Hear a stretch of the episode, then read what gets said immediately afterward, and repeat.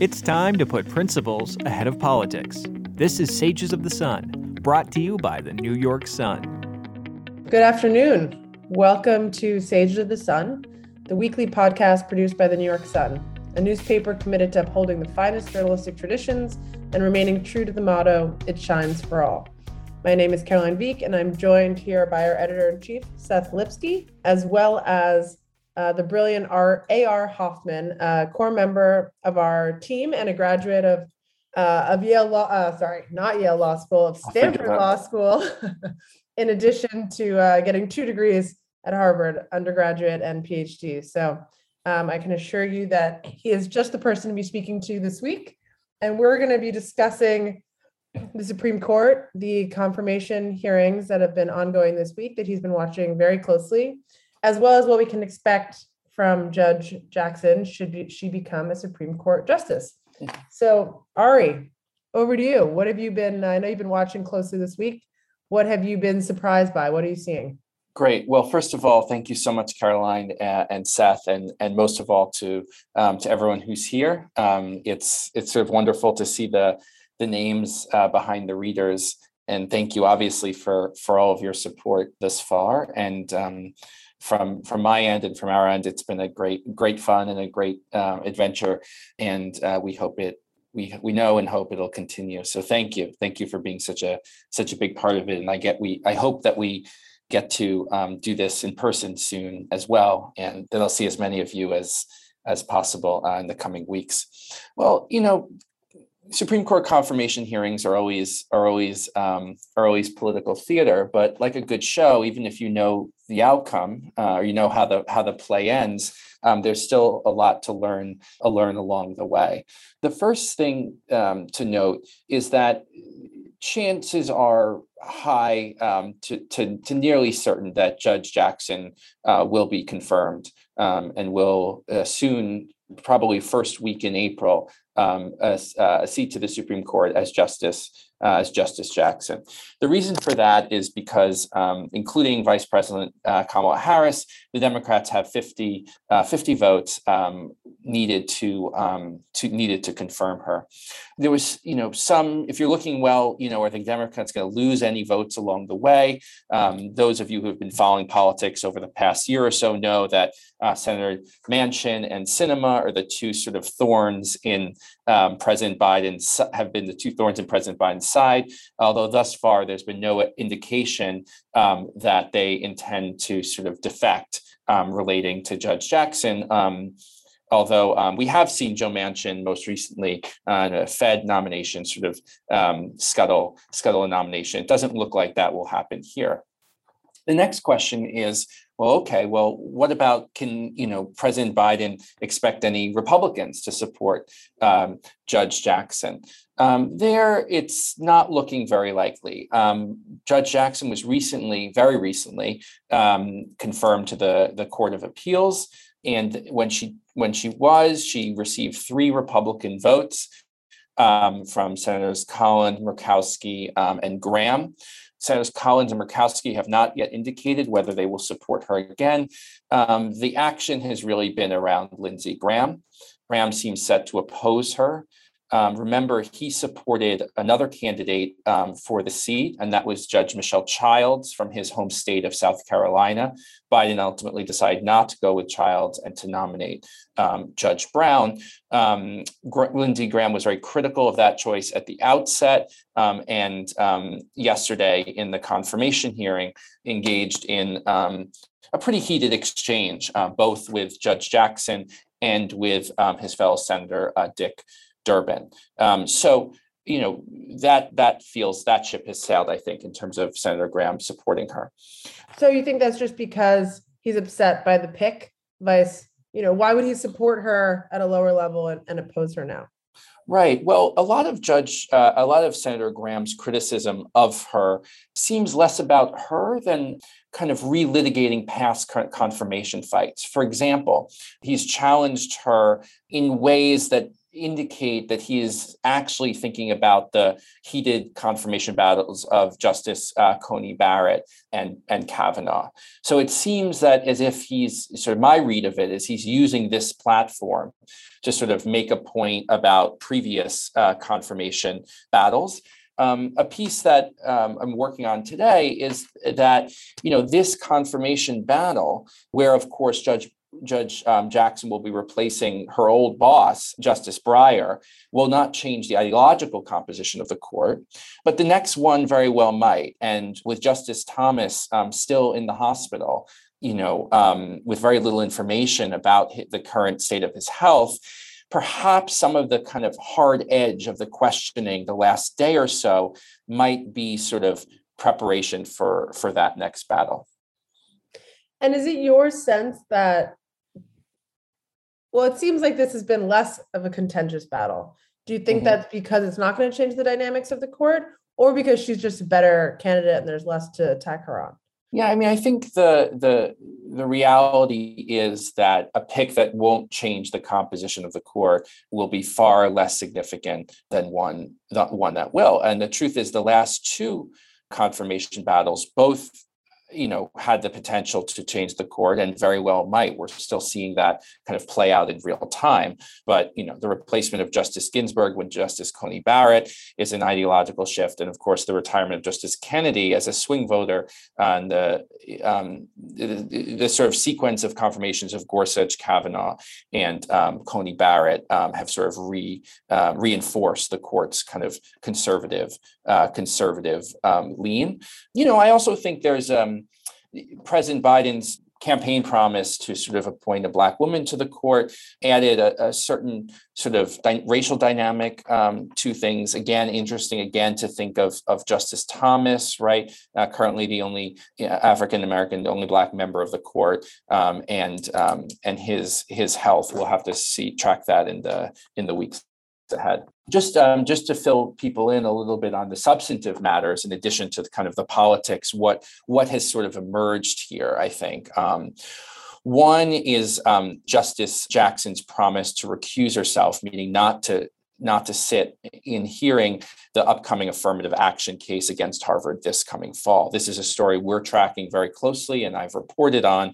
Uh, Justice Jackson is currently on the board of overseers at Harvard, the highest um, sort of governing body at Harvard. Um, and so that takes one kind of vote out obviously affirmative action is something justice thomas has long been a great opponent of so that dynamic bears bears watching in in in in the months to come. Um, the other is, I think, the real rise of culture issues in this nomination. By that, I mean a focus on um, things like critical race theory. Um, there was sort of a remarkable moment where um, Justice, Judge Jackson was asked if she could define what a woman was, um, and she hesitated to do so, saying that she wasn't a biologist. Um, so my sense is this might be previewing actually not the next confirmation battle, but the 2022 and ultimately 2024 election cycle, um, and that Senate Republicans are, are, are test are road testing um, um, what they think are winning uh, cultural uh, arguments.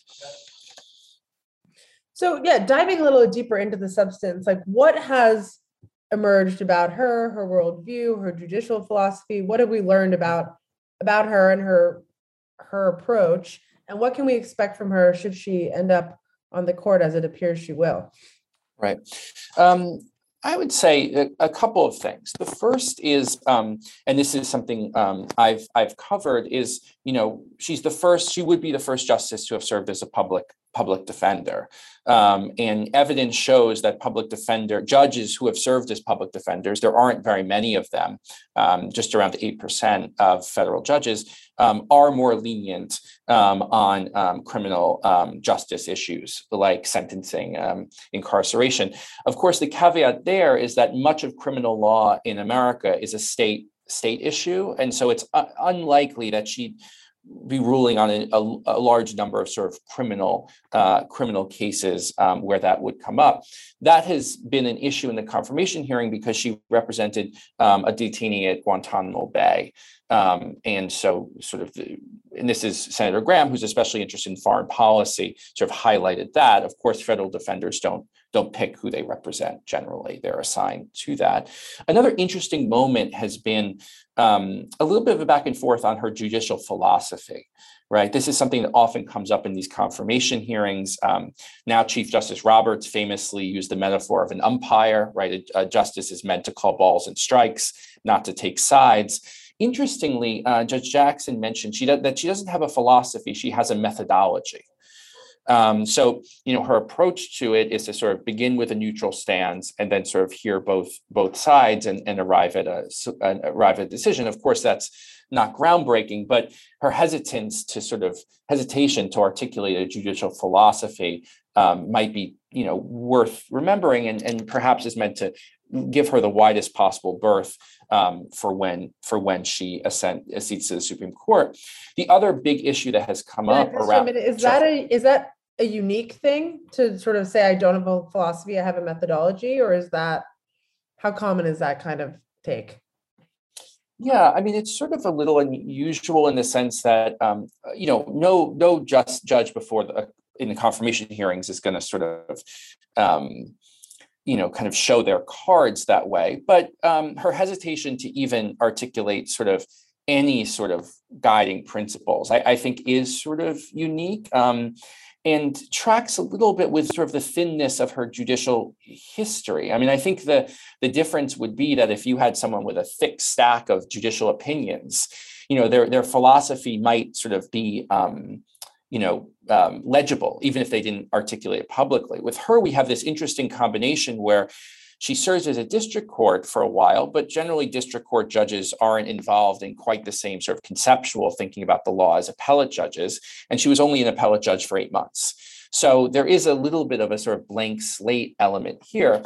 One part of her past that has come up um, has been her role as part of the US Sentencing Commission and um, a line of attack, sort of spearheaded by Senator Josh Hawley and others, that she displayed leniency um, in her sentencing over over time and over the years. Um, there's been some dispute about that. Sentencing and sentencing guidelines is a notoriously difficult um, sort of area of the law. Um, but but but I think the Hawley has scored some rhetorical points, um, showing that especially especially in cases regarding sex offenders, she is oftentimes sentenced um, less. Uh, more leniently than the guidelines um, would indicate. So, long story short, I think you, you um, all indications are that she would be a reliable vote on the left uh, in the court, if not necessarily one of its sort of intellectual um, leaders um, I think is fair to say. I think probably someone like Judge Sotomayor, Justice Sotomayor, is a is a fair comparison.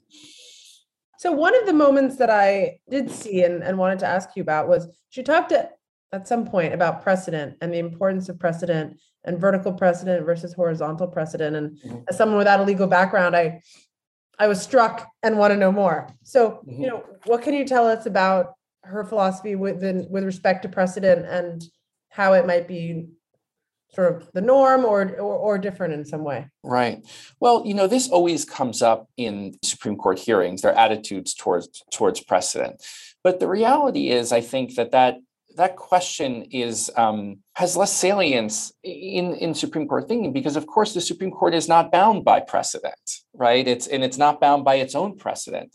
Um, of course, it shows a predisposition to. It doesn't um, perhaps run to over overturn or overrule cases, but on the other hand, you know, there's there's it's free to act as it as it will. You know, we're we're you know just two examples of of cases coming up. I mean, one is the affirmative action case that I I that um, will be heard this fall. And there it's very much on the table that the Supreme Court will overturn its own precedent um, in the case Fisher versus University of Texas and others, allowing for race conscious admission to higher education.